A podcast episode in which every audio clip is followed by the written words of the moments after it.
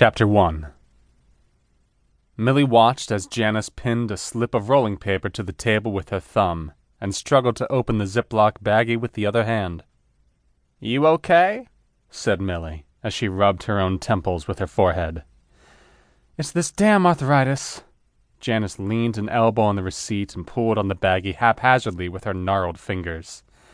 With a deep sigh, she turned to Millie.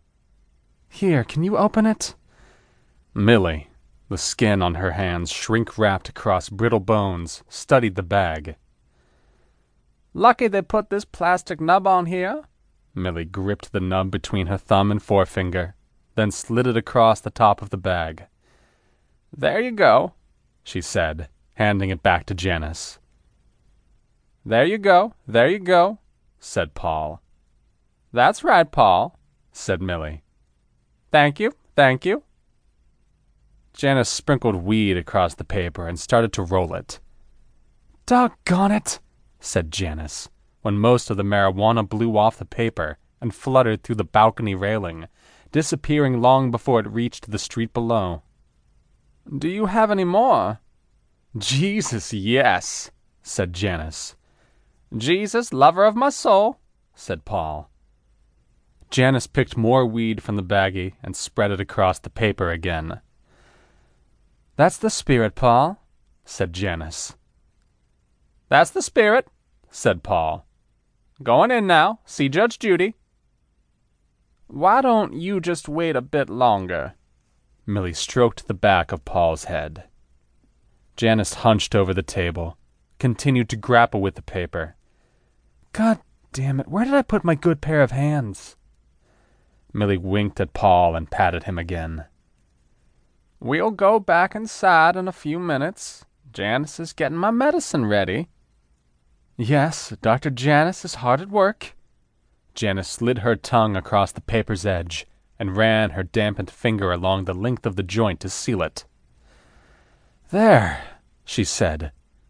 Do you have any matches? Millie reached down to the floor and picked up a long Bic lighter. She held it up, and they both studied the metal wand with its red handle. Where'd you get that thing?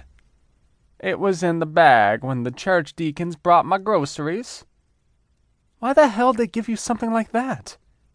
I can't make it work, said Millie.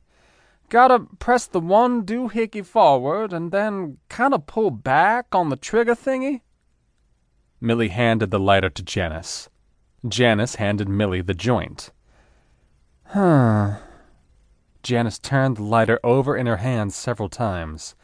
She pressed here and pulled there. Damn it! Go back in, said Paul.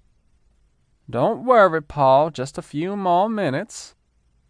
Millie glanced across the Monongahela at the PPG Tower, its cathedral like spires glistening in the late afternoon sun.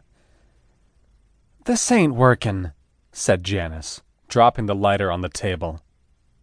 Huh, said Millie, still taking in the view. Jesus, said Janice, pounding the lighter with her fist. Let me look in the kitchen.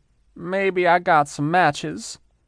Millie leaned forward in her chair and reached for her walker, her face wincing as she steadied her legs, her house dress falling straight as a potato sack. No, you don't. You just sit yourself back down there, Millie Ingersoll.